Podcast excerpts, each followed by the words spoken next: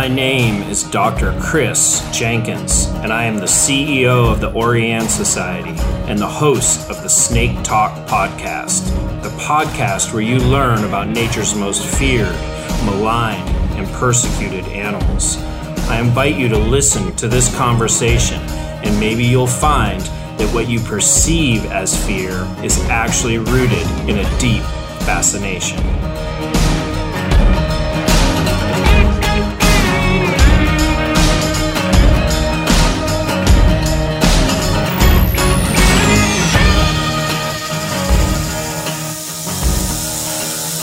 Welcome to the Snake Talk podcast. Today we are going to talk about snakes and photography. And we have Nicholas Hess here joining us to talk about uh, that topic. Uh, he's been doing quite a bit of that over the years. Uh, I say over the years, he's a relatively uh, young gentleman, uh, but that's also uh, some of what we want to do here on the podcast, just kind of mix up the demographic and get some some young people on here as well. So I'm excited uh, about that. As uh, let's, uh, I'm going to start off by saying that I think photography in general, um, or imagery or art of any type is really important when we think about wildlife, when we think about wild places and, and conservation, because it's really inspiring.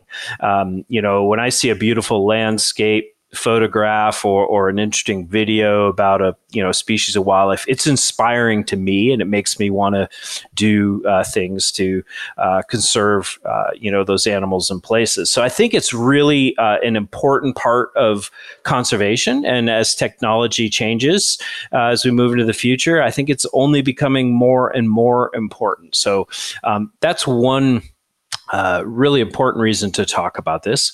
Uh, the other one is that you know, there are a lot of people photograph snakes and other reptiles and amphibians as compared to other wildlife because you know our animals typically can be captured and we can put them in front of us and we can position them. Uh, you know things that can be very difficult to do if say you're you're trying to photograph birds as an example. So we end up with a, a lot of people um, you know, doing a lot of photography with reptiles and amphibians.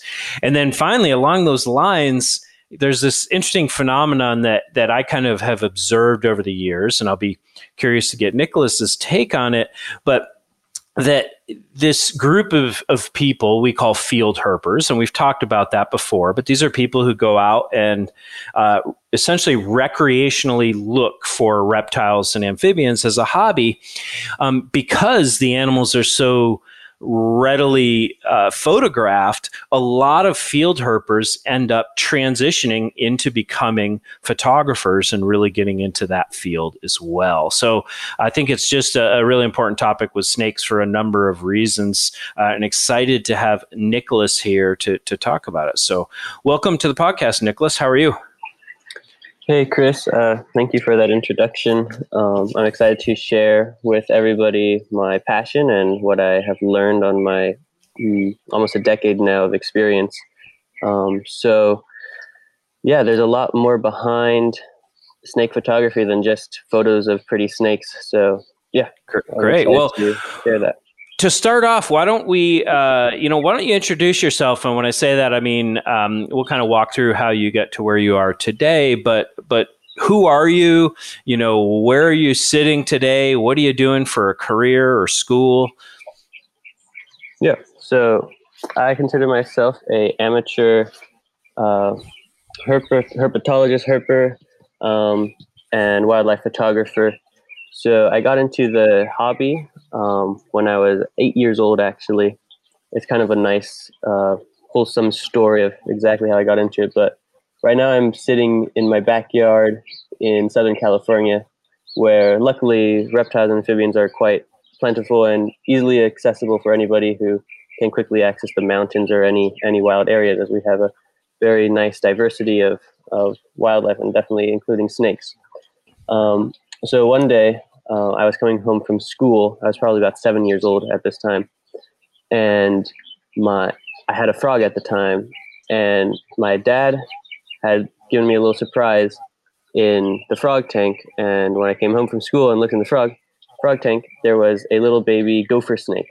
Um, must have been no more than like 12 inches long, like a little tiny neonate. And just instantly, I fell in love with this animal. I named it Hissy.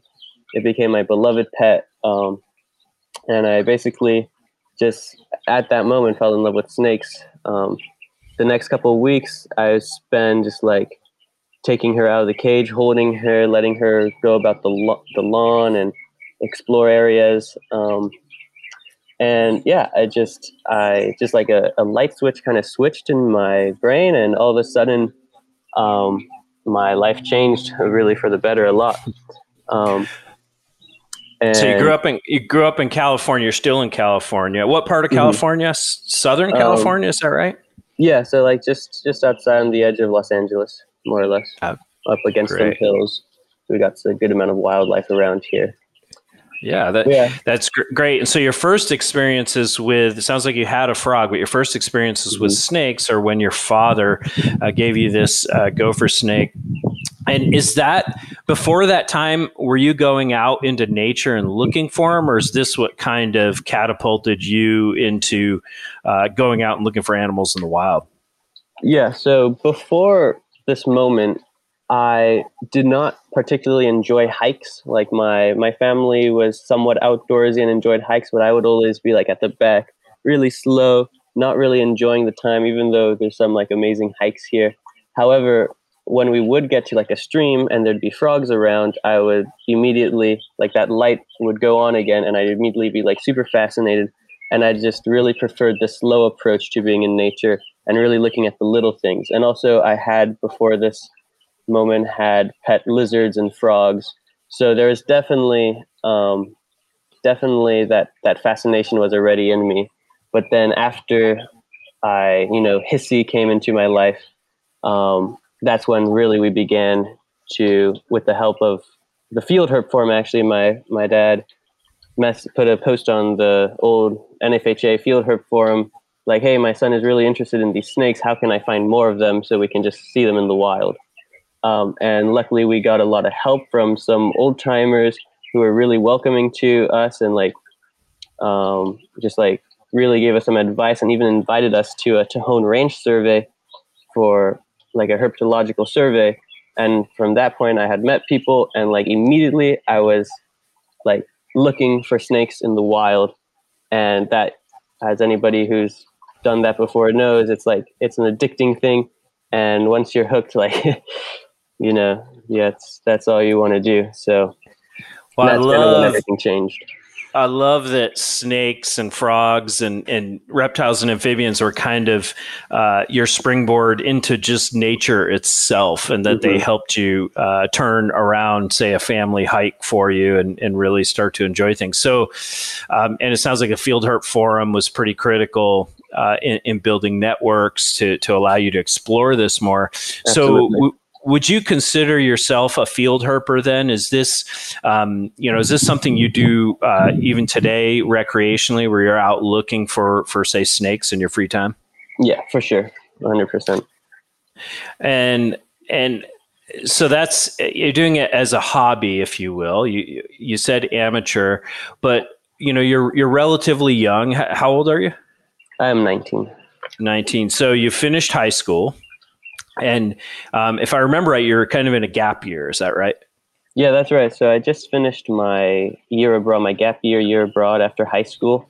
So I got to travel to some really cool places, being Costa Rica for three months, and then the Galapagos Islands actually for about a month and a half, and then again back to Costa Rica for another three months. Ah, well, let's talk about that for a minute. So, did uh, first of all, did you design your gap year just to kind of have life experiences, or did you design your gap year to give you experiences that would propel you towards kind of what you want to do next in your career? Mm-hmm. So there were a couple goals in the gap year. Um, one being like the most simple, just being get around and photograph some new species, um, and the other being to kind of focus me and try to figure out if I would rather pursue more of the academics in wildlife photography, being like the science behind um, reptiles, the science, you know, like the academic part, or would I rather pursue more of a photographic career in the future, maybe like a, a videographer or like a filmmaker, that kind of thing. So, kind of trying to see which which pulls me more um, as a career, um, and also on top of reptiles and amphibians, I am uh, an underwater photographer. So part of it was also kind of weighing the options between do I want to go into marine biology more or more the biological aspect. So there were a few like um, questions and kind of having these experiences in these different places. Um, I, the hope was to kind of get a better idea of exactly where I wanted to, which direction I wanted to head in further in life. Well, it sounds like you're making the best of your gap. You're doing both one kind of exploring and having some great life experiences, but you're also it's fairly goal oriented and it's kind of helping you make some decisions about your, you know, kind of your next steps. So I think that's really great. So we did talk we talked about how you ended up getting into snakes, but you know, you really have these two components to what you do. It's it's it's so deep that you're you know you're you're trying to figure out which direction you want to go for your career um, and and you know you, you, might even be able to do both but that's we, we'll talk about that later. But um, i would be curious to know how did you get into photography? How did, how did that all start?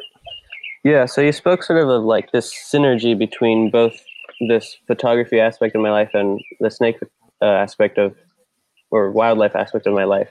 And really, like these two things happened at the same time, more or less. So just like maybe a few months, no more than a few months after, um, you know, my father brought home that gopher snake. Did I find this really, really old two megapixel camera, um, just like lying around the house, like in some cabinet somewhere, and like I like to say, I just like bonked it against the table, and all of a sudden started working. Because before it had been pretty much broken, nobody thought it was working anymore.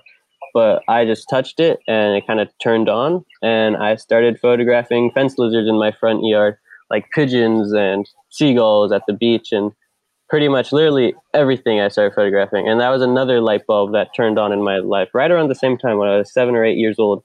Um, and then my dad, of course, being incredibly supportive, saw this and he got me a slightly better camera, like a Fujifilm something. Not a very good camera at all, but at least with this, I could zoom in a little bit more, and it also had like a macro and super macro mode. And with this, like I just went totally berserk and photographed like every single flower in my yard, every single bird. I have uh, somewhere on some hard drive somewhere I have like just thousands and thousands of photos um, taken like in just like a few days. Um, so I really went crazy with the photography thing really quickly. And of course, being in love with animals and snakes, the natural subjects right off the bat were um, snakes if I could find them, or just like any other wildlife and plants around that I could have easy access to. Yeah. Hmm. So, f- finishing up your gap year, our discussion of it, how how did uh, did you end up finding many interesting things in Costa Rica and the Galapagos? I have to think you did. Yeah, of course. Yeah, for sure. Um, I saw some really, really incredible animals from bushmasters to um, tiger sharks and hammerhead sharks and marine iguanas and um, basilisk lizards and um, ocelots, ocelots eating sloths. Like I saw a huge, huge diversity of wildlife, which was a, a huge privilege for me to get to see. Um, and of course, I got to photograph it along the way. Did you uh, did you have the opportunity to see any of the giant tortoises while you're in the Galapagos? Yes, yes, I did. Yeah. Um, I got to see the Sierra Negra giant tortoise as well as the Santa Cruz um, giant tortoise. So those two species were the ones I got to see uh, up close. That's great. We uh, here at Orianne Society, we've been um, starting to work more with giant tortoises, mainly um, in the Indian Ocean. And okay. uh, I, I had the opportunity to go and see Aldabra tortoises in the hmm. wild. It truly uh, uh, amazing experience. Yeah. So, uh, well, that's great. So you get to see parts, uh, various parts of the world, and you get to see a lot of uh, amazing wildlife, and I'm assuming photograph it all. How did uh, so? It sounds like we're going to talk about gear, but how did you get from uh, you know, obviously just finished high school. Um, camera gear is very expensive. It sounds like your father's very supportive and mm-hmm. he upgraded you even very early on. Um, but I'm assuming, given you've been now doing photography for 10 years that you've upgraded uh, you know uh, in in those last 10 years. And so so how were you able to to manage to do that? Is it the type of thing you just kind of pieced it together? Uh, for christmas i want this piece and for whatever holiday or birthday i want yeah, that piece. Definitely a lot of that going on for sure. Um, i'm lucky to have grown up in a in a very well-to-do family. Uh, we're not crazy rich, but we've got enough that I can really, really, we can really support my hobby really well, and I have these experiences. So I have to give a lot of credit to that as well. Um, but yeah, uh, more recently, I've been paying for uh, some more of my own gear, and um, so we've got a little bit both. But starting very early on, I have a lot of my equipment, except for a few parts, is um, quite old as well. Um, and of course, there's always new equipment to buy, though. So I've already I've got my eyes on other things I want and looking at it. So um, there's a lot there's a lot of gear that I could have, but I also want to stress the fact that you don't necessarily need all the gear in the world for anyone who's getting into it. Um, that a lot of times uh, just a basic macro lens and any basic zoom capabilities can actually take you a long way.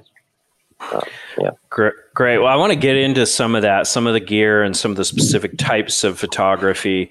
Uh, mm-hmm. But but first, I want to talk about something I mentioned uh, in the intro, and that's this concept that. Uh, you know that these animals, you know, as as field herpers or biologists, we oftentimes have these animals in our hands, mm-hmm. um, which makes them relatively easy to photograph, and thus a lot of field herpers uh, really uh, get it are getting into photography, and that's just like an anecdotal observation of mine. Is that something uh, that you see as well?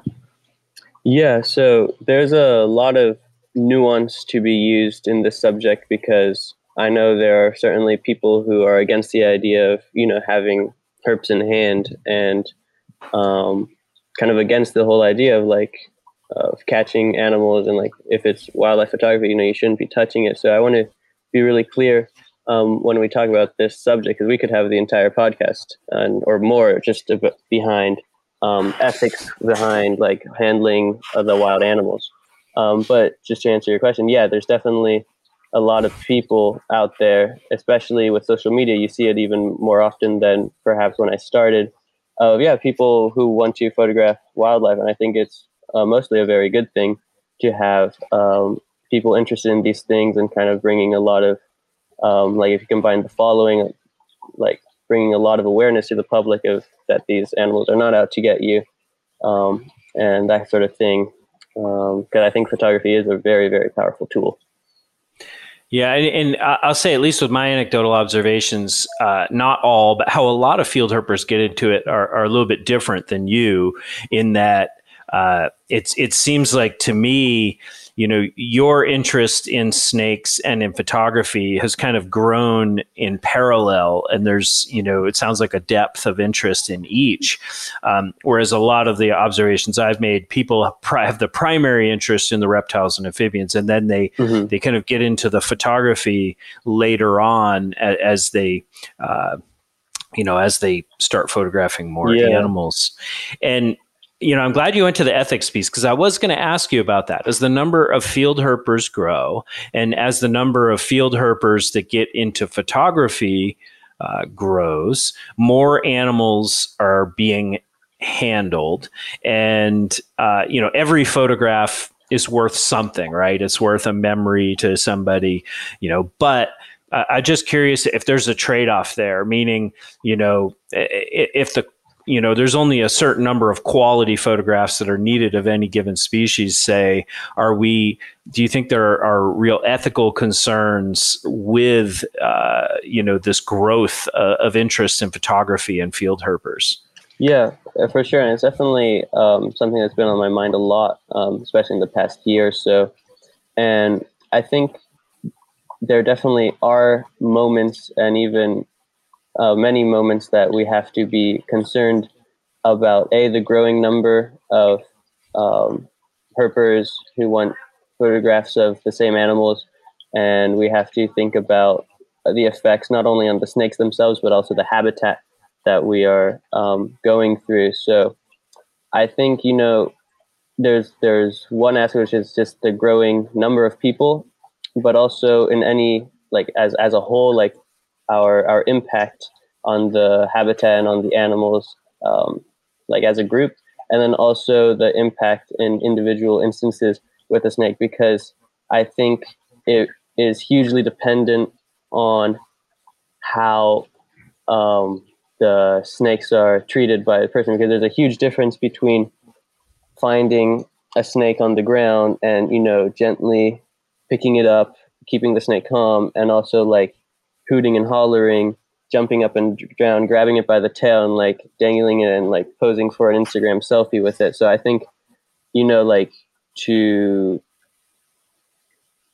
to not look at like the differences um, between how they're handled by um, different people and like is will is important as to thinking about ethics because it, it really can vary from instance to instance and or and of course for example it depends on the behavior. If i find two snakes that are coiled next to each other like either mating or about to mate i'm, I'm not to you know like grab those two pull them out of their bush and put them on a rock for a photo as well you know.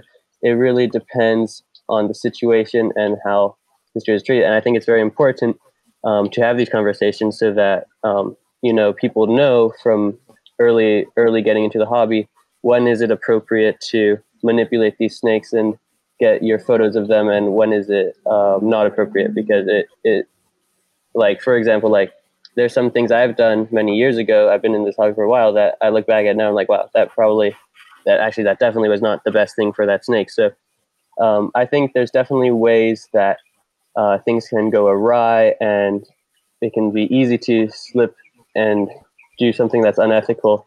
Um, but I think for the most part, that if everything is done correctly, it can be uh, very beneficial um, and it can be a very uh, a very healthy practice for the snake and people and everything as a whole um, to still be photographing these snakes in the wild.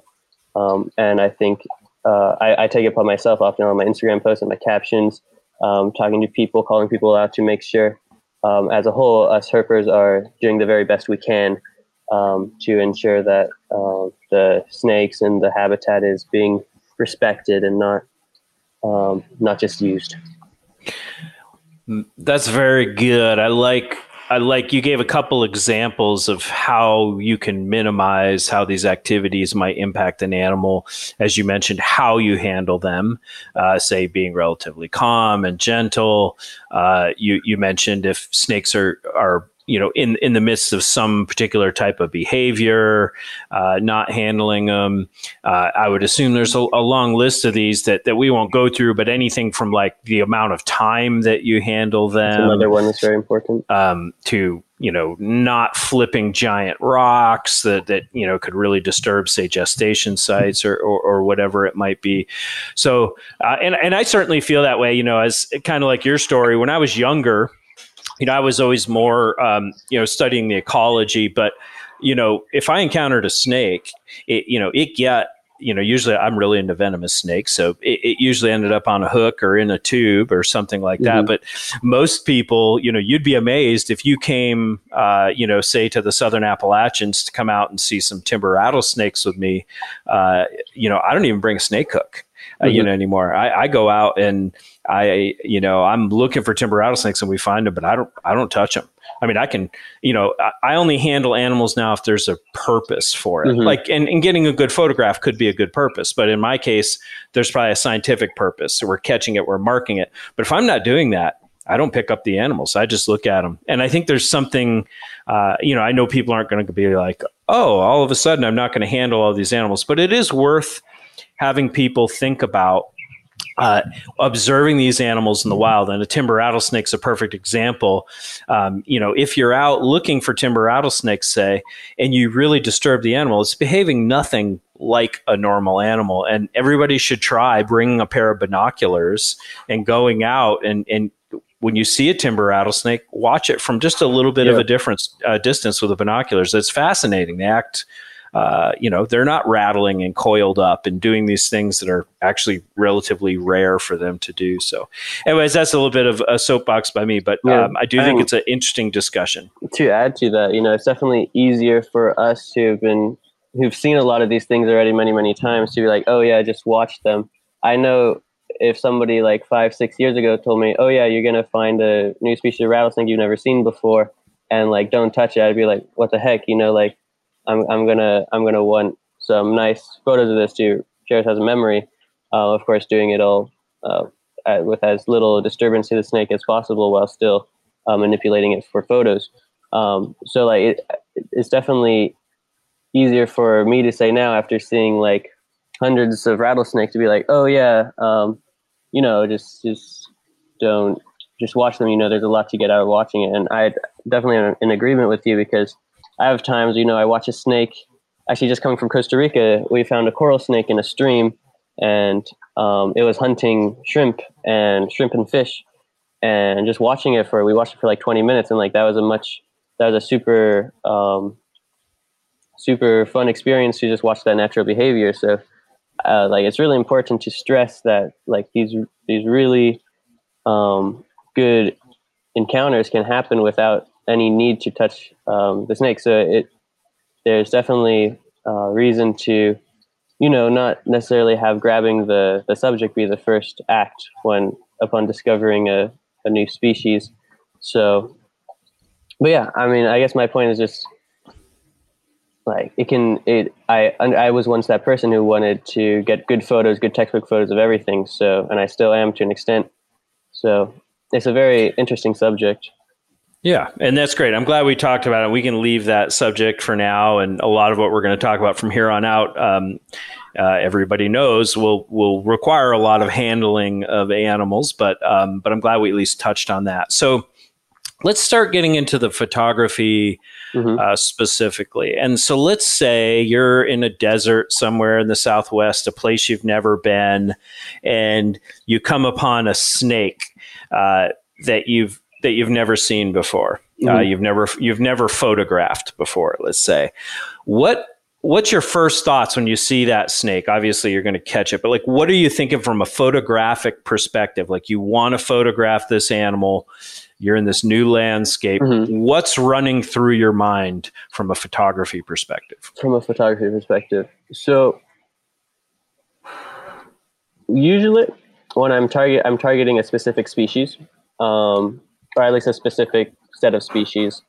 Um, so first off, just like a lot of excitement comes just by finding the species. So let's say it's something that won't like dart off immediately, and I have to grab it quickly, make a quick grab. Um, but first things first, I probably will. I always have my zoom lens on and ready, so I'll probably just get like a quick in situ photo, like a, a voucher, like proof photo, like hey, I found this in case like an eagle comes out of nowhere and grabs and takes it away or something. Um, so first, I'll just get a photo of it, just anything before anything goes awry, dips down a hole or something.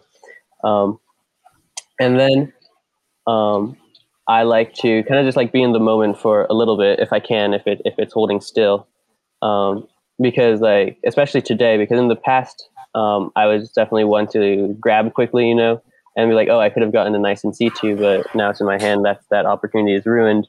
Um, so I like to be in the moment more and slow things down. And it's also better for keeping um, the, the, the stress to a minimum for the animal. Um, so then, let's say it's the daytime when we find it. I'll start thinking: Do I want a habitat photo of this snake? Do I want just a portrait of the snake? Uh, what what exactly? What kind of photo can I get? How can I maximize, um, or like how what's the best possible photo I can get in this scenario, or maybe I only want in situ. Maybe it's a perfect in situ as well. Um, so then I'll look at the habitat. Let's say I have an amazing vista. Like I'm probably going to go for the wide angle photo, um, wide angle Herpin habitat photo. And maybe it's like just canopy and just ugly leaves and bushes everywhere. Then I'll probably go for more of a portrait photo. Um, so then, if possible, I like to get my gear ready before I even touch the snake, um, just to like keep the handling of it to a minimum. Um, and also, as early as possible, I try to think about exactly if I'm going to move the animal, which uh, the majority of cases when I do photograph an animal, um, I will do. Um, I try to see, I try to get everything ready. So, okay, I'm going to put it on that rock over there. And we're going to also, we're going to make sure the rock isn't like super hot so that we keep the, the heat of the animal low. Um, and then also, if, if, I'm with a person, the snake starts to move, um, we'll, we'll pick up the snake and I'll have the other person hold the snake calmly with two hands. Um, and I will get all my gear ready because it can take me a minute to change lenses, get the flash ready, and all that good stuff. And then next up is um, once I have everything ready and I have the photo composed in my mind, um, uh, it's time to basically we, we call it posing the animal so that it's in a in a good attractive position for photo and holding still where we want it. Um, and that part is often the hardest part of the whole process and is uh, probably where you have to be the most careful as to not overstress the animal. Um, so usually, depending on the size, um, my technique is my favorite technique, or like the most common technique as well, is usually called like the cupping technique, but involves placing the animal on the ground and putting your hands gently over it and kind of holding in place. And if all goes well, it's chill and it's not like flailing everywhere and it will hold that position um, for a nice photo. Um, now that perfect scenario with a perfectly cooperative snake is probably the minority of cases, although it definitely happens on occasion if you're lucky. Um, so I want to go into pretty good detail here to uh, kind of use this opportunity for anybody who's like photographing snakes to know that this can potentially be uh, very unpleasant for the snake. So here's how I keep it from getting to that point. First of all, it's very important that the site that you choose is fairly is, is cool and not too hot. And also, I like to pay very close attention, very close attention to the behavior of the snake. Um, for example, how is its breathing? How twitchy is it? Is it exerting a lot of energy or is it very chill? And this varies greatly um, depending on individuals, between individuals and species, and between species. Um, it varies greatly, um, and sometimes like you just have to let the snake go. Sometimes the snake it's it just does not start stop thrashing its body, and you know you don't want to you don't want to prolong that for the snake. So how um, long would you typically go if, say, you had a snake that was uh, thrashing or twitching and uh, not cooperative? Uh, how long yeah. would you just uh, typically try to pose it before you would just say, well, let's just get a photo in hand and call it a day kind of thing? I mean, if it's twitching really, really badly, and especially if it's a smaller snake, because smaller snakes um, stress quicker, I'd say after five minutes, I'll already decide um, if, it, if it's very bad to just let it go. Um, and that's that. just basically be like, oh man, that sucks, but at least we got to see the pretty species. Um, and then on the opposite end of the spectrum, I've had times that like a, a large rattlesnake in cool conditions, like I it's just acting like a puppy dog. Its breathing is super slow.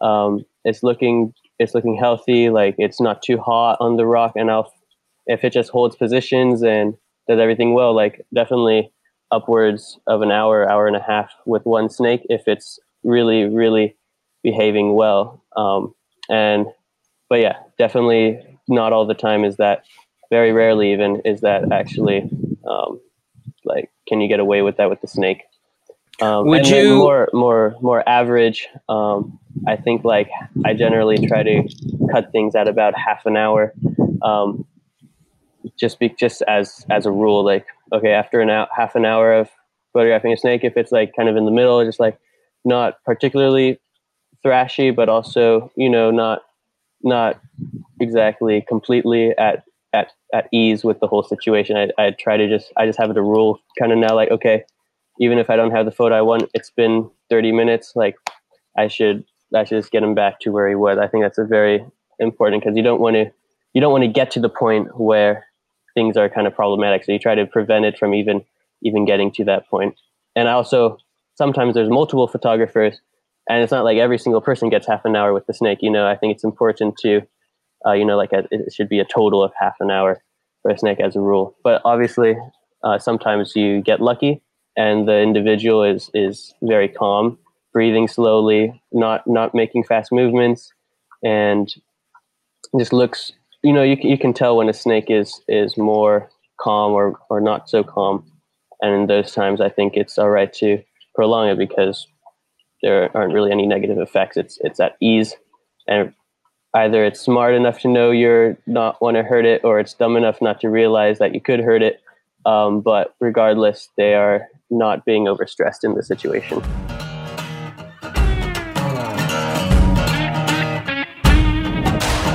Just wanted to take a break and uh, tell you guys if you care about snakes, wildlife, or wild places, and you like what you're hearing on this podcast, go to www.orianne.org now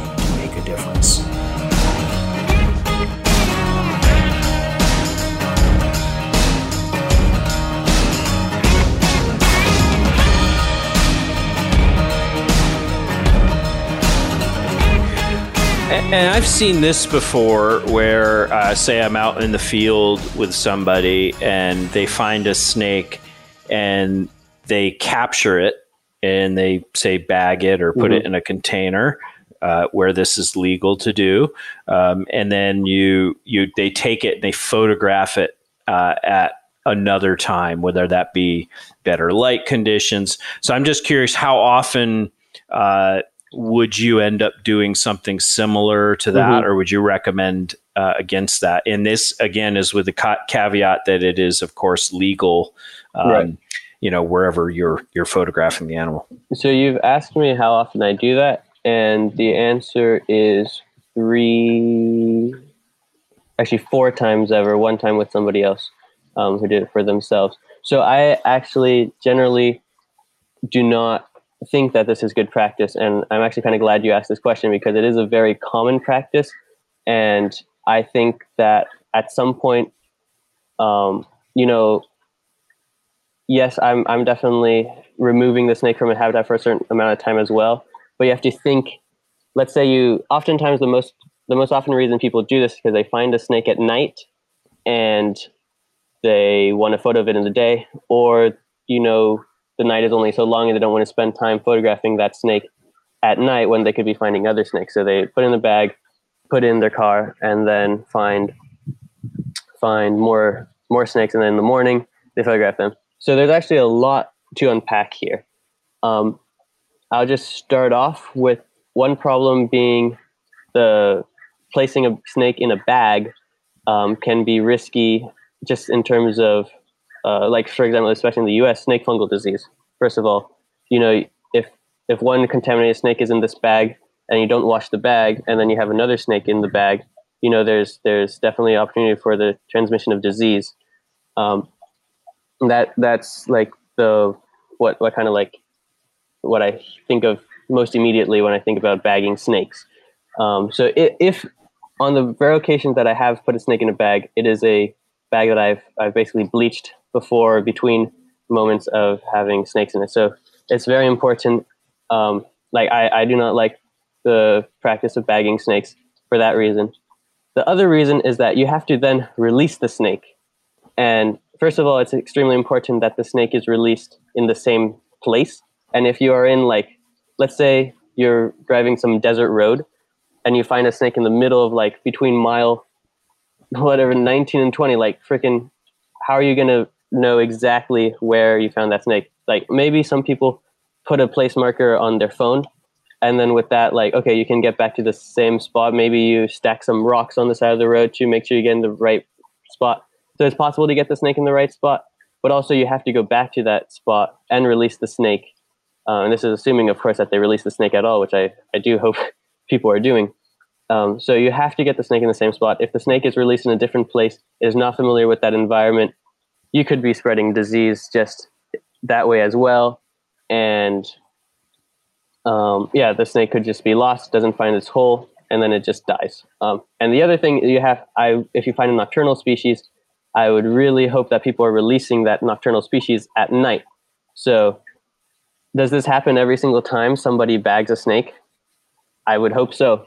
Um, so there's ways to do, I'd, I'd say, do bagging right and do doing bagging worsely. Like it's just, I don't know. I don't like it because there's a lot more ways for things to go wrong for the snake, I think.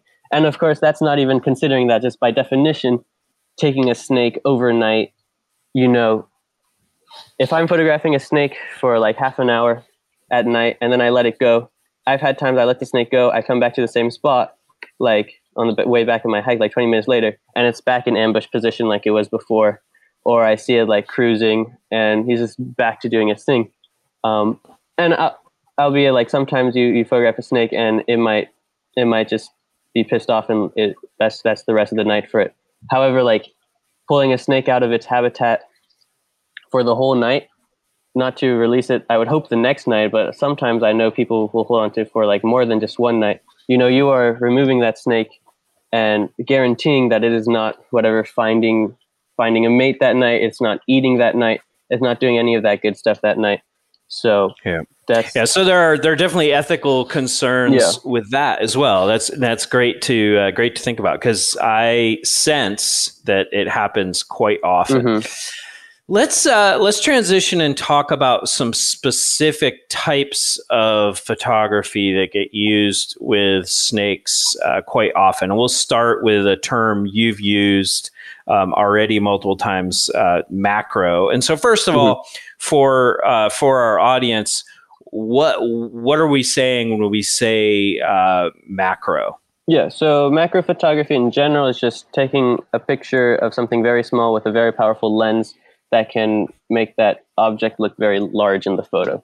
Um, so often, like so, any photo that's close up of an insect or bug is a macro photo, and any any portrait of a snake would be considered a macro photo as well. And a macro lens is just a lens that is specialized for taking photos of small things and getting a, a photographing them and having the image result in a large, the subject taking a, up a large part of the photo.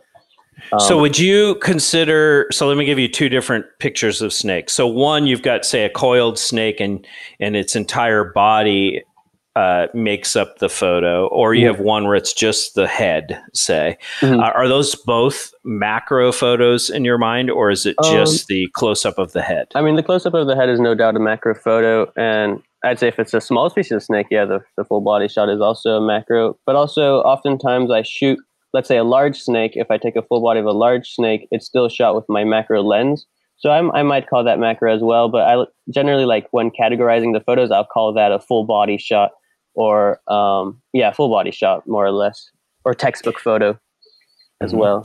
How, how do you so?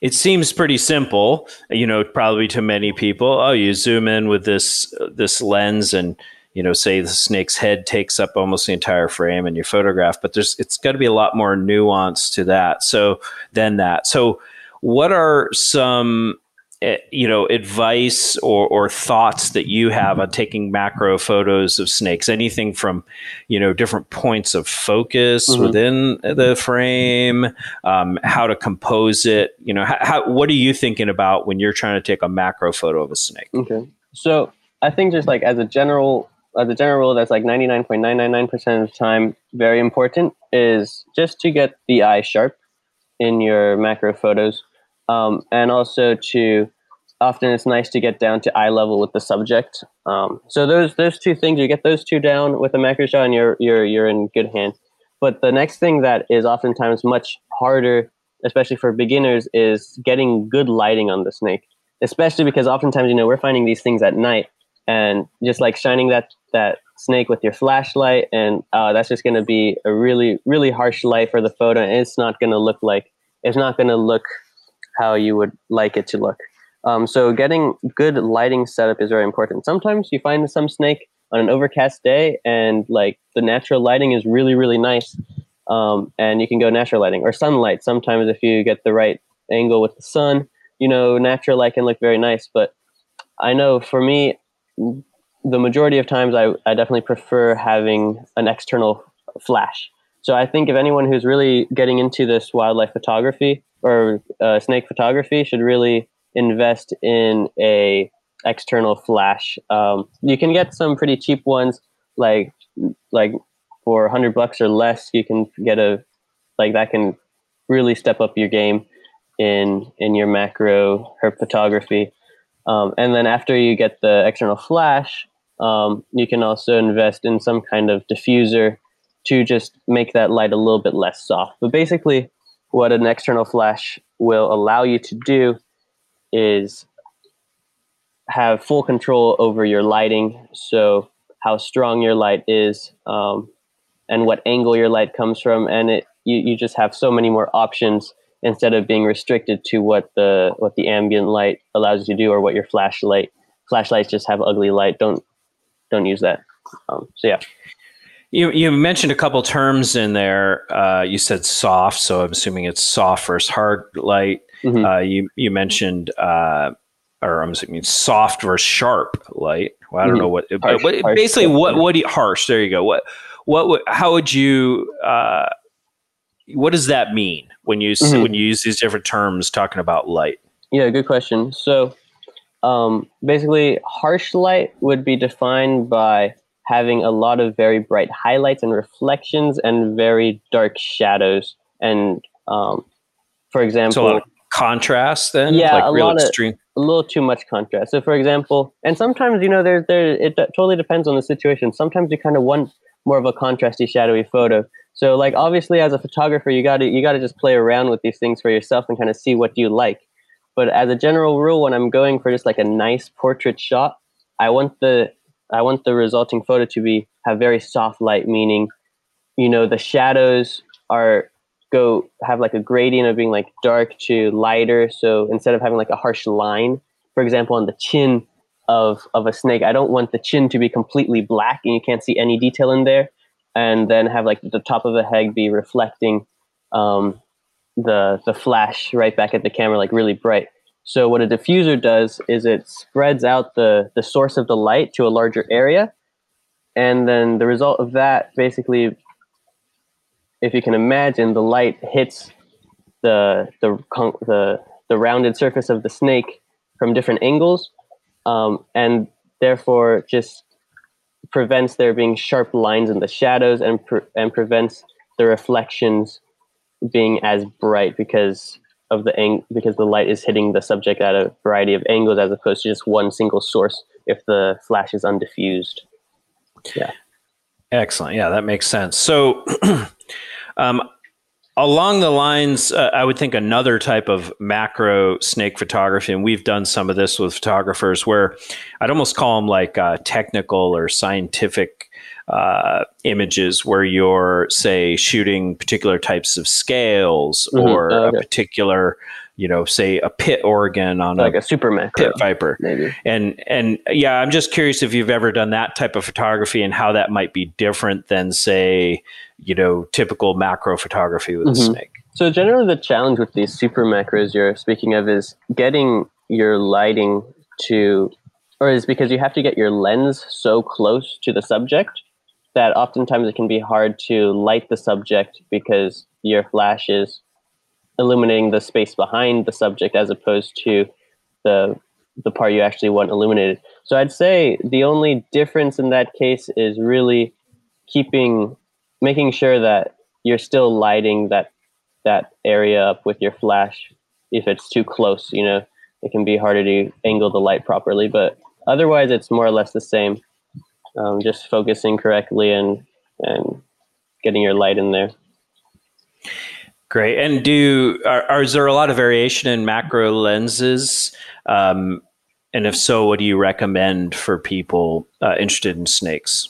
Yeah. So um, the variation really mostly with macro lenses is um, stronger versus less strong. So I've got a 90 millimeter macro, um, which is pretty strong, but it definitely gets stronger um, I know sometimes for me with my macro lens, what I don't like about is that let's say I have a very large snake um, and I want a full body photo of the snake, I have to, you know, back up a lot.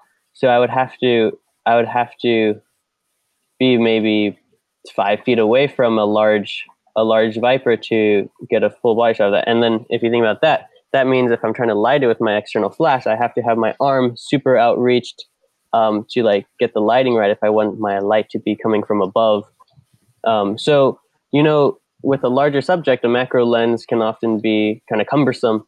Um, and then also sometimes I want a stronger macro lens because I have, let's say, I want a portrait of a very small of a very small snake, or um, or maybe I'm not even photographing a snake at this point at all, and I'm photographing like a tiny frog, like a dart frog or something. You know, you really want these strong macro lenses, and then with a stronger macro lens, you can you have the opposite problem. You know, like and you don't want to be too close, so you want to back, be able to back up a little bit. So really it depends how how strong it is but my recommendation i think 90 millimeters i mean i've had this lens since i was like 11 12 or something um, and it's been working really well for me so i think like 90 millimeters is a is a good is a good macro lens for for snake and reptile photography okay uh, let's let's shift and talk about another type of photography and i'll just tell you my absolute favorite snake pictures are uh, ones where let's just say there's some beautiful like well, let's just say a mountain king mm-hmm. snake sitting on a rock mm-hmm. and it's kind of off to the left of the frame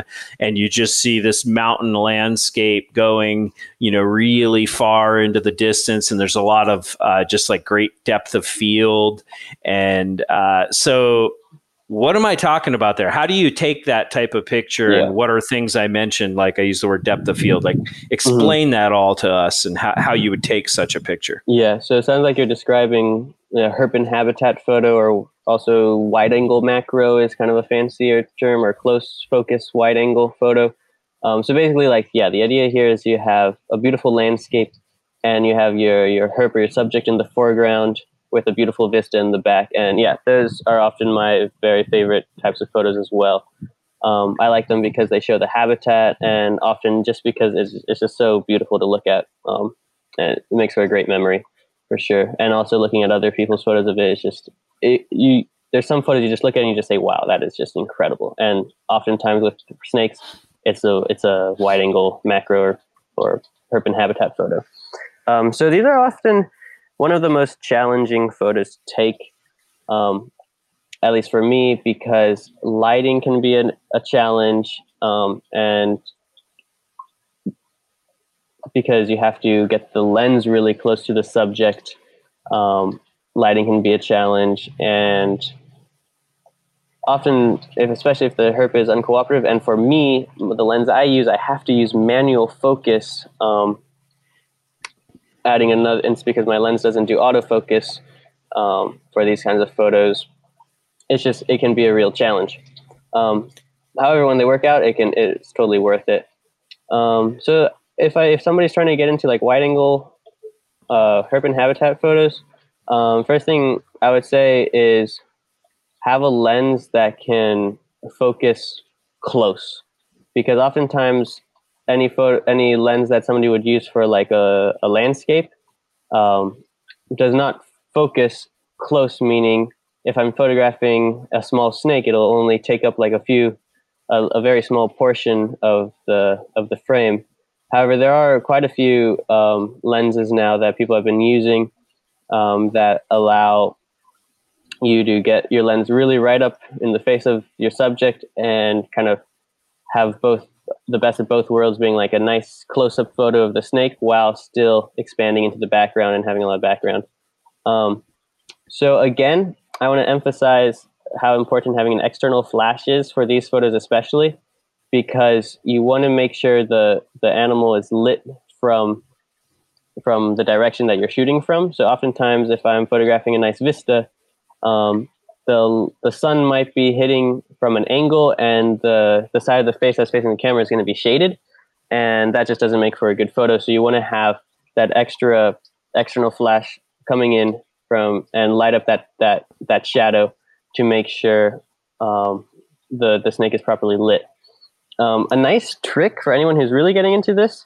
Um, pretty much what I do every single time is I compose the image how I want it before I even get the the subject in the in the frame and I will make sure the background is properly exposed. Um, I do that through trial and error, and I'm on manual shooting mode, meaning I have to set all of the settings myself. Um, so I use trial and error to make sure I get that down right, um, setting the ISO, the aperture, and the shutter speed correctly. That's so. That's before you even put the snake on the rock. You're Um, photographing just the landscape, looking at. Okay. Yeah, because otherwise, if I get the snake, then I get the perfect pose. You know, it doesn't hold that for very long, and then I miss the shot. You know, like finicking with my with my settings. So I want to make sure I have everything ready first. So first, I'll first I'll get the settings right for the background because that light intensity is not going to change. That's you know the sun is is setting that, so I just got to make sure that's correct. Then I get my external flash, and I will adjust the intensity of the external flash um, until the foreground is properly lit as well. Um, so that's something that I think is often the biggest challenge for people because sometimes you know you try to get the foreground right and then you get the foreground right, but then you realize the background is completely black or the background is completely white and it's totally overexposed or totally underexposed, and that can be a source of frustration very frequently and sometimes even for me it, it's it's a challenging thing to do. Um, but if you first set the background uh, settings, get the settings correct for the background, and don't change the settings anymore on your camera, and only change the intensity or the distance that your flash is from the subject. That can ensure that both the foreground and the background are properly exposed. And I hope that this helps a lot of people and kind of because it's something that will change your life. it's a very nice tip. So you use a you you called it a wide angle macro lens. That's the best type of lens Yes. for this type of photography. especially if it's like really a wide angle macro lens like you can get like even small salamanders to look big in the frame and like it can it's it's a pain but it can be really it can be a really cool photo for sure and what is that? Uh, those words I use, depth of field. How would Hmm. you define that? yeah so depth of field you know some photos you take a photo let's just think about in a portrait scenario at first because it's easier to think about. Let's say i'm taking a head-on photo meaning the subject is looking into the lens of a rattlesnake. If i have a small depth of field and i'm focused on the eyes basically only the eyes will be sharp. However if i have a you know like a wider depth of field a larger depth of field um, maybe the eyes are sharp and even the nose in the front which is closer to the camera is also sharp. Um, so this like what kind of depth of field do you like is totally subjective. Like this really really depends on the photographer. I know many of my friends really prefer a really shallow depth of field um, you know like only having the eye sharp you know like blurring out the rest of the rest of the portrait and that can be really cool. You get a really pretty bouquet or bokeh i don't know people always yell at me for calling it bouquet a bokeh in the background which is like the pretty blurred out kind of watercolor looking background. Um, but then also for like a, a landscape wide a wide angle herp in habitat shot you might want a very wide depth of field to ensure that you're still you know you know you don't totally blur out the beautiful vista in the back. So yeah it depends but sometimes like some people like having that that background blurred so it's very subjective um How but do you how do you control Yeah, that with right. your gear? Like how do you make it very where it's just the eye, or like you said, you've got the the nostrils and, and more uh, depth of field. Like Mm-hmm. So how that- do you control that? Uh, so yeah, to describe that, uh, basically, the aperture affects the the depth of field. So for any macro lens, usually for my macro lens, I usually shoot between f 2.8, which is the aperture setting. It, it's called the f stop as well. Sometimes aperture or f stop is the same thing. So I shoot between f 2.8 and f 11 for the most part. Um, and here's something that's very confusing for any beginning photographer is that so okay we'll start with a little bit of photography lesson the aperture is how how wide the hole in the lens is um, how wide it is and how much light hits the sensor because of that so with a physically large aperture uh, it's a very wide hole and you can imagine a lot of light goes through that hole and hits the sensor to um, you know develop the photo and with a very physically small aperture, um, much less light goes into goes through the aperture and hits the sensor and will result in less light, meaning like a darker photo. And I say physically smaller because the number of the f-stop, the number is larger as the hole is smaller. So that's why it's a little bit confusing and can screw a lot of people up. So if I say a wider aperture, it means the the the hole is larger. However, the number is smaller. So f2.8 is actually my largest aperture, and f11 is my smallest aperture. Um, I don't make the rules. I'm sorry that it's confusing in that way. Okay, now that we got that out of the way, I can tell you that a larger aperture, meaning the smaller number, so f2.8 in my case, will result in the smallest depth of field, meaning basically like a shot where only the eyes are sharp and nothing else. And if I open, if I, or rather, if I close down the aperture to a smaller aperture, the largest number being f11, then more of the more depth in the photo will be sharp. So I have a larger depth of field. Um, so basically, no matter what lens you're using, pretty much as you change the aperture like that, that is how your depth of field is changing. So the larger the number, the larger the depth of field. The smaller the number, the smaller your depth of field. Um, but it's a little bit confusing because ap- the way aperture is labeled is kind of opposite as to what's actually happening to the size of the aperture. Um, but yeah, so the aperture affects the depth of field. Great. Let's. Uh, do you have much cause? I mean, obviously, you know, a lot of wildlife photographers I know say they're photographing mammals or birds in particular use a lot of really intense zoom lenses. Mm-hmm. So, um, do you have much cause uh, for using zoom lenses in snake photography? And so, when and and how would you use a zoom lens? So, I've had my zoom lens for a while now. It's uh, 100 millimeter to 300 millimeter zoom lens, um, which means if there's a if there's let's just say a bird for now sitting like a little ways away from me, like I can I can get a I can magnify it to a pretty good amount. Um, it's not a it's not a huge lens and it's small, so I like I like my lens because it's light and I can light for its uh, strength and I can carry it with me wherever I go. Um, for snakes in particular, I really only use that lens yeah, pretty much I only use that lens for in situs, and it can be very good for in situ photos because you know if you're wanting to keep your distance, like let's say you, let's say there's like a den, a rattlesnake den, and you know you get your macro lens right up in their face, and they're gonna you know dip and go into their holes. Like I've been, I use my zoom lens for that, so that I don't have to be so close. So for in situ photo photography, like it can be really nice to have a zoom lens. Um, and I know my zoom lens is actually not particularly sharp. It's fairly old now, and um, it was never a, considered a sharp lens to begin with. So when we're getting into like the really the details, so um, that's another reason I I very rarely shoot snakes with it because you know I really love that detail, um, and I just don't get that with my zoom lens. So. Thank you for listening to Snake Talk. If you like what you've heard on this podcast, you can help us by subscribing and leaving us a five star rating. Also, if you have any comments or suggestions, be sure to leave us a review. For me, using my zoom lens for snakes is very rare. However, I always have that's always the lens that's on my camera at any given moment.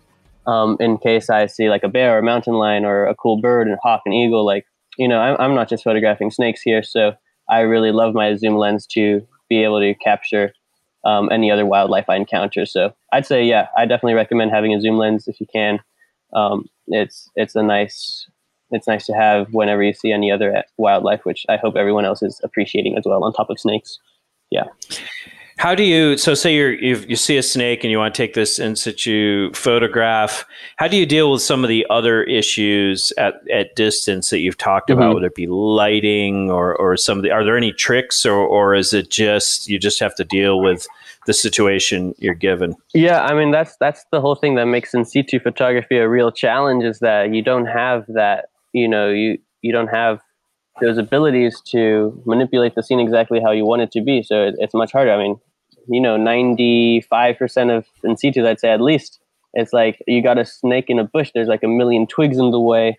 There's, it's shaded. It's also, it's sunny at the same time. You know, it's, you just cannot possibly get a good photo. Like sometimes you just can't get a good photo um, with in situ photography. And if you're a hardcore for in situ photography, for you say, yeah, that's worth it. Um, that's just how it is. So, in terms of tips and tricks for in situ photography, um, yeah, zoom lens is nice. Lighting, if it's in the shade, I'd say do what you can with natural light. Um, you know, open up your aperture so make a smaller number, have a bigger aperture to let more light in, so that you can um, maximize your shutter speed so that's as fast as possible, so you're not getting motion blur. Um, so basically, what that means is as you let more light in, your shutter speed can be faster, um, and then you won't have your your camera shake won't be as apparent, um, and you can have a sharper image that way. So that that's a good tip. Um, but really, um, in terms of what you can do, it's it's it can be very limited.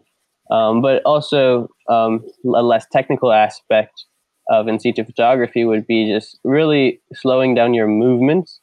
Um, for snakes, they're less skittish, but like let's say you're trying to get in situ photographs of a lizard, you know, I've spent like an hour and a half just approaching one collared lizard to get a nice close up macro photo without having to catch it. Um, so often just slowing down your movements um, so that you're really taking us taking a long time to get close to your subject is a good tip for in situ photography as well.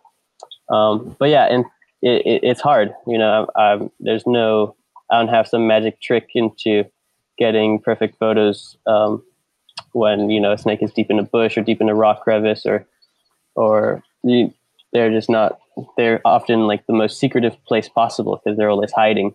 So it can be hard. But yeah if if the opportunity arises definitely go for you know slow slow down and and try try your best pretty much great you mentioned uh, marine species mm-hmm. and mm-hmm. you know obviously we have sea snakes and there's also a lot of uh, you know semi-aquatic or fully aquatic freshwater snakes mm-hmm. around the world um, and li- i just want to talk a little bit to, to wrap up the photography part talk a little bit about underwater uh, photography and so um, first of all have you had the opportunity to uh, you know f- do any underwater photography with snakes or has that been primarily with more of you know other species? Yeah i've never seen a sea snake before still. It's a dream species for me. Um, on the west coast, we don't have as many large waterways. Um, so we do have garter snakes here that live in the water, and I have tried my hand at photographing um, garter snakes underwater um, here in our streams, but basically our streams are just so shallow that I can't even get my camera like completely in the water. So it hasn't really worked out. I know there are some incredible freshwater underwater photos coming out from like the south, from the east, um, and there's some there's some really really cool some really cool potential photos. And I'll be heading to Florida for college, Eckerd College soon, and I, I hope to try my hand at some of that underwater photography in the springs. Um, maybe alligators even would be a really amazing subject. Um, so that underwater herp, herp photography thing is something I don't really have too much experience in other than sea turtles, really. Um, but that's well. so you've, subject. but you have done a lot of underwater photography with marine animals. So yes, we sure. won't spend as much time on it. But but what are some of the considerations? I mean, obviously, you've got expensive camera equipment mm-hmm. underwater, so you need to do something about that. Um, but you have different lighting issues. Oh, you've yeah. got, uh, you know, a, a, wide variety. You know, you can't necessarily uh, pose a, a lot of these animals. Uh, so, so what are some of the considerations for for doing underwater photography? Yeah, so the whole underwater photography realm for me is much newer. So I feel, without being okay, losing my modesty a little bit here, I feel like I'm somewhat of a master in like my herp photography. However, underwater, I am still very much a beginner. Um, and my equipment is also beginning as well because it's it's much more expensive. Um, so, um, but what I have learned is that lighting is harder. Um, I'm free diving it, which means I'm holding my breath most of the time with my underwater photography. So that obviously makes things harder. Um, macro, my equipment is harder to use because it's underwater, and do you have like a you have like a casing for your yeah camera, have, or do they? I have a point and shoot, so completely different camera with a with an underwater housing at the moment. Um, so and do they make cameras that they themselves are completely yeah. waterproof made for that? So okay. for our audience, I definitely think it would be most useful to kind of talk about if you want to get into this underwater stuff, what kind of camera would you want? And I always tell people, um, like I just had my friend just asked me this the other day, um, like should I go for a GoPro or should I go for like a legitimate, like small under, relatively cheap underwater photo, uh, underwater camera? Um, and the answer to that really, really depends on if you want to be taking videos or do you want to be taking more photos. Um, so let's say somebody goes to Hawaii and you know you want to like get some really nice video footage of some sea turtles. You know that that that's totally a very common thing that people want. You know, I want to see some sea turtles in Hawaii. I want some nice video footage of them for like my for my vlog on on YouTube or something. And for that, like totally go for a GoPro. GoPros are really incredible um, little cameras for videos, and they're durable for the most part, and relatively easy to use. So you know, GoPros can be really amazing tool tool for uh, underwater videography, and also underwater they take decent photos too as well. Um, however, let's say you are really interested in like the small little critters in the ocean. So like um, a nud- for example, what I'm really interested in nudibranchs, and those are basically colorful small sea slugs, and they can be super tiny. And a GoPro photographing a nudibranch with a GoPro would just never work because they're meant for basically wide angle videos, which would be great for a sea turtle. Um, but for a nudibranch, it'd be awful. So if you kind of are really interested in those macro inhabitants of a reef, um, I would say go for um, what I used was an Olympus TG4. Uh, so the Olympus Tough series are really, really good point and shoot cameras. You don't even need a housing for it. Um, so you can get like, you can be in the water with like basically 250 bucks, I think, maybe a bit more, 250, 300 bucks. You can be in really, really good shape with a lot of abilities. And if you don't even care about videos at all, and you're just going to be taking photos, I'd say definitely go for something in the Olympus Olympus TG series um, because you just have you have all the settings. Uh, you can manipulate the settings just exactly how you want, um, and it's very good for photography. Uh, so basically, videos or photos, depending on that, I'd say between choose between the GoPro and the Olympus. Um, that's the most common question I have from beginning Okay. People just hitting the water for the first time. Well, I want to transition away from the photography itself and techniques and and uh, begin to wrap up here. But before we leave it, is there anything that you think is really important about snake photography? Any topic, uh, anything of that nature that we didn't talk about that you think is worth uh, mentioning? Yeah, so like we did we did talk about a bit earlier, um, and I just think really keeping in mind that we are photographing a living animal um, is very important um, because I definitely think that, like for me in the past, I might have slipped up and kind of forgotten that and really been focused on the photo as opposed to the animal. Um, so I think it's really important just to reiterate that we are um, photographing real animals here and just never to forget that. Um, yeah, I'd say like, there's only one thing I could say like that, but also like have fun, you know, um, be able to acknowledge that you're not always going to get that perfect photo. And, and I would hope that everyone can still enjoy um, having that privilege to see that rare species you were looking for. And just not to get too tunnel tunnel vision in on, on the photography aspect of it and just just enjoy the animals and respect the animals. Um, I think that's really important. Um, yeah, so I think I think with those those two things are are really important to remember, and I hope everyone does. Okay, well, last last question to kind of wrap up the photography piece. uh, and, and I'll focus it around things such as iPhones and Galaxies. You know, basically the, the idea that we now have you know pretty powerful cameras in our pockets, and mm-hmm. so um, as the world is taking more and more photos, how what advice, general advice, would you have uh, for people who are interested in in snake photography? What can they do to set themselves apart from all of these uh, you know, people, you know, taking photos of everything they see, and then just general recommendations that you might have for people get how to best get into snake photography. So, yeah, I mean, the iPhones these days and some other phones take some really amazing high quality photos, and I I respect uh, that. And if you just want to take photos on your phone, like that's that's all good but I really think that getting a, a, a big entry level DSLR, um, and even I mean, if you're not that into um, the photography and just want more zoom capabilities, maybe like some basic flash capabilities, there are some point and shoots um, that can be really, really powerful as well. give you a lot more zoom than an iPhone, give you a lot more macro abilities than an iPhone. Um, so like depending on how far you want to take it, like yeah, get a really nice point and shoot, really nice sharp point and shoot, or get a get an entry level DSLR camera or, or a mirrorless camera as well. There's many Sony's now that are are affordable and really sharp and give you many different options.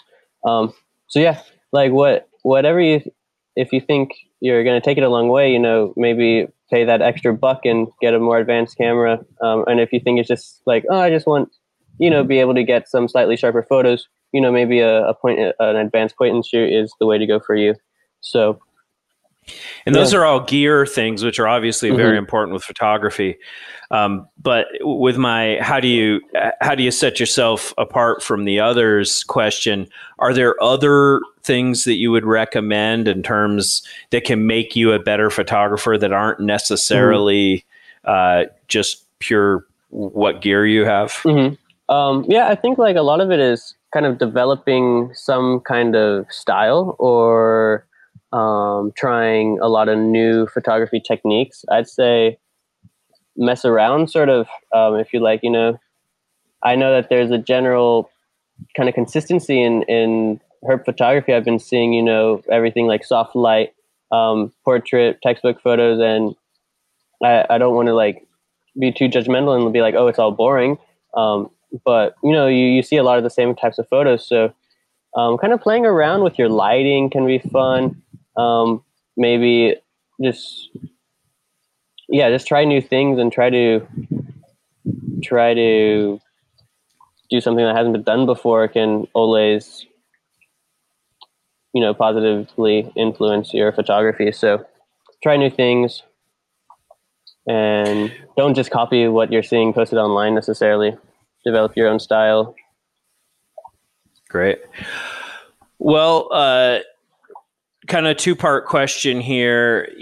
First of all, uh, you know, I want you to tell people where they can find out more info about you and your photography. Um, and then also wrapped into that, do you do photography like uh, for people, like on contracts, or do mm-hmm. you sell photos? Um, so, so go ahead and kind of answer those two if you could. Yeah, so you can find me on Instagram is probably where I'm most active posting photos. That would be my handle is Great White Rattlesnake. So you can imagine like a great white shark, except it's a rattlesnake. Um, and I, I post uh, fairly periodically on there.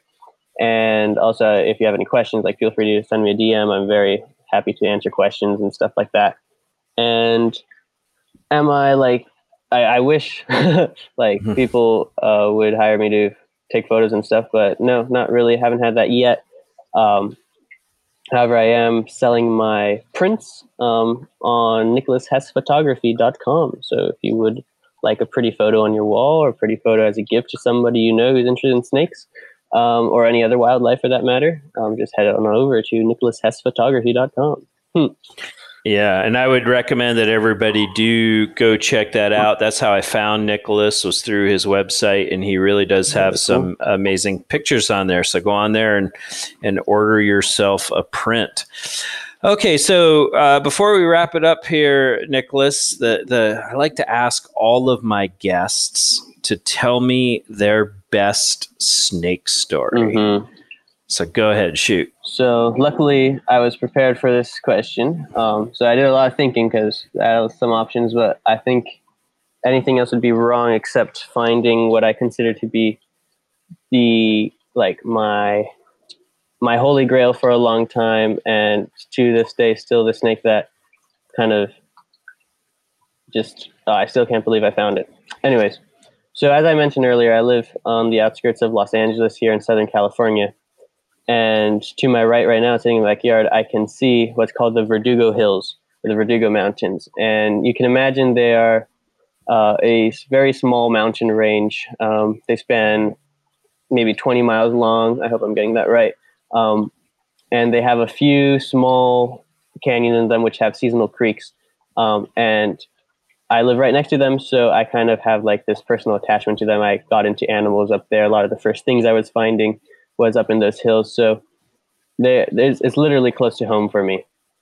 Um, and the species that live there are not many, but there actually are California mountain king snakes living in the Verdugo Hills. Um, and if you're not familiar with the California mountain king snake, it is an absolutely jaw dropping snake. Um, it's one of those tricolored red, black, and white snakes. Um, and yeah, it's just a, a ridiculously beautiful snake no matter where you find it.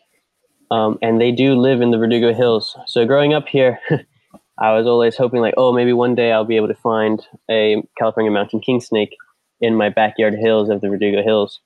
Um, and as time goes on, I had seen my first California mountain king snakes elsewhere, and had have even become quite decent at finding them, finding a, a, a decent number per year.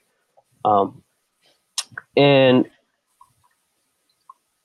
hiking in the Verdugo Hills is a challenge. It is a very dry landscape. Um, there are a few areas with decent sized trees, and the, the, the mountain king snake really loves its riparian shaded areas. Um, so the Verdugo Hills being just like bombarded by sunlight and just mostly just chaparral. It's a, as you can imagine, it was a very hard area to target the species. However, there are some oaky riparian canyons at the uh, in the lower parts of it, and this is where I started to begin my search. So I have always wanted to see one here, but it wasn't until about 2019, um, like 2018, 2019, that I really began to really target this species. Um, and also, I should mention that there are only a few photos of California mountain king snakes from this range uh, it, it's there's no there was never any doubt that oh are they here are they not here? Everybody knows that they're here but there i had only seen about three photos of california mountain king snakes from this range ever before. Um, and those photos that there are it is just a striking unbelievably beautiful individuals. So that made me just even more gung-ho about going out and trying to trying to find one in in the verdugo hills. So basically, in 2019, I spent a very, very, very large amount of time in these canyons, in the perfect, in the most perfect habitat, habitat I could find in these hills, looking for the mountain snake. Did not find one in 2019. Um, and then 2020, again, I began the same, the same process, basically hiking these hills. And there's there's no rocks to flip in the Verdugo Hills, so you I would have to have hiked one. Um, I should mention that. Um, so I was hiking back and forth these these canyons pretty much every single as much as I possibly could since it's right here. Anytime I had free time, I would just go and give it a shot because you never know. And I was working up to 400 hours of actually easily I had searched for 400 hours and I had nothing. This was in June of last year, and this is during COVID too. So I had I was having school online, so I was you know, I had so much time to go look for the snake. And I was honestly driving myself a little bit crazy towards the end of June. Um, And you know, come July, it gets really dry here in California, and I knew eh, I probably wouldn't find one um, after after that. So June was like a good time to find one, but coming up to the end, the last few days of the season, and I was not seeing it. I was like, man, I'm going to go to co- I'm going to take my gap year and go to college the next year. I'm not going to be in the area. I might actually never find the Verdugo, the, the mythical Verdugo Z, and I, I maybe not wasn't talking to myself, but my conversations in my head were getting intense. You know, just self doubt, all kinds of, all kinds of like, oh my god, it's such a waste of time. I've dedicated so much amount of time to this. I've tried so hard, not finding what I want to find. Like, man, I, I was getting in my head, and of course, there's only so much habitat that I keep hitting the same places over and over again. I know every single turn so well. It's just really really got my head. And most of these searches I'm by myself as well. So just it, it was hard on the mind as well, hard on the mind and the body. Like it, it was really quite the search. Finally, on June 20, 2020, um, I tried actually a slightly different time of day. I tried a little bit later in the afternoon, and the conditions were just absolutely optimal. And you know, but I, this is not the first time I've searched with optimal conditions. So I, didn't, I of course did not have my hopes up.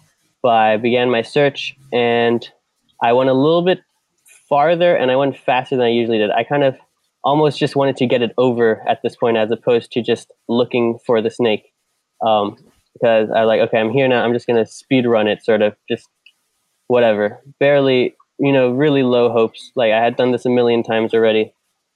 I was I was doing it fast and I would be lying if I said like my I wasn't going a teensy bit cuckoo because at some point like I saw a bird like where I w- was thinking about turning around I saw a bird and it like flew up the canyon I was like oh my gosh it's an omen to like continue like whatever anyways I was like okay I'm gonna go a little bit further and I'm just gonna power on through a little bit more see what happens and I kept going and I was I had my head down I was grinding hard and then oh my god like right in front of me was this relatively enormous California mountain king snake, just perfectly tricolor with perfect red, black, and white bands just in front of me.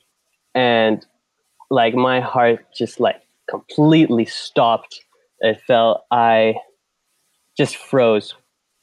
I didn't even let out a sound. And I probably stood there for, I don't know, like almost a minute. The snake wasn't moving at all. Almost a minute. I stood there, just kind of processing, trying to think if I was even seeing what I was seeing. And I almost feel like I didn't black out, but like my mind was just in such a state of euphoria in, in those first couple of moments of discovery that I can't even remember exactly how I felt. It was just, I was just completely dumbstruck. It was so beautiful. And it's like what I had been working hard for like literally like the last 10 years to an extent and especially these last this last two years i've been spent so much time looking and yeah i i was just blown away and then after like kind of gathering my my thoughts i you know photographed it kind of like picked it up just like hands shaking like like my whole body was just trembling like i could not believe that it had happened because I was I just had all, nearly lost hope at this point. Um, so yeah, that later that day, like walking out of there, I was I, I cried on the way back. Actually, like I just could not believe it. I had spent so much time um, trying to find the snake, and then when I finally found it, it was just this absolutely remarkable individual. I've never seen anything like it. Um, and yeah, I, I don't know. I just I was just in. It was it was an unreal night, really, because on the way back it was actually dark, um, and yeah, I just felt well. so grateful. Um, and then after doing the math, like after adding up how many hours, at a bare minimum, it was 400 hours of dedicated search for this snake. Um, so yeah, a long, uh, a long time. And yeah. Well, I'm there glad. I'm glad you found that snake. That's a great story about perseverance and and uh, emotion and all that. So glad glad you found that snake. Well, Nicholas, I'm really glad uh, you could join us today. I appreciate you uh, coming on. Yeah, thank yeah, thank you for having me. It was a pleasure to share all this with you. And yeah, if anybody has any any viewers have any listeners have any questions, just send me a DM on Instagram, Great White Rattlesnake. I'll be I'm there. So yeah, great. And uh, I just wanted to thank the audience and tell everybody to remember snakes are animals too, and it's a privilege to see one in the wild.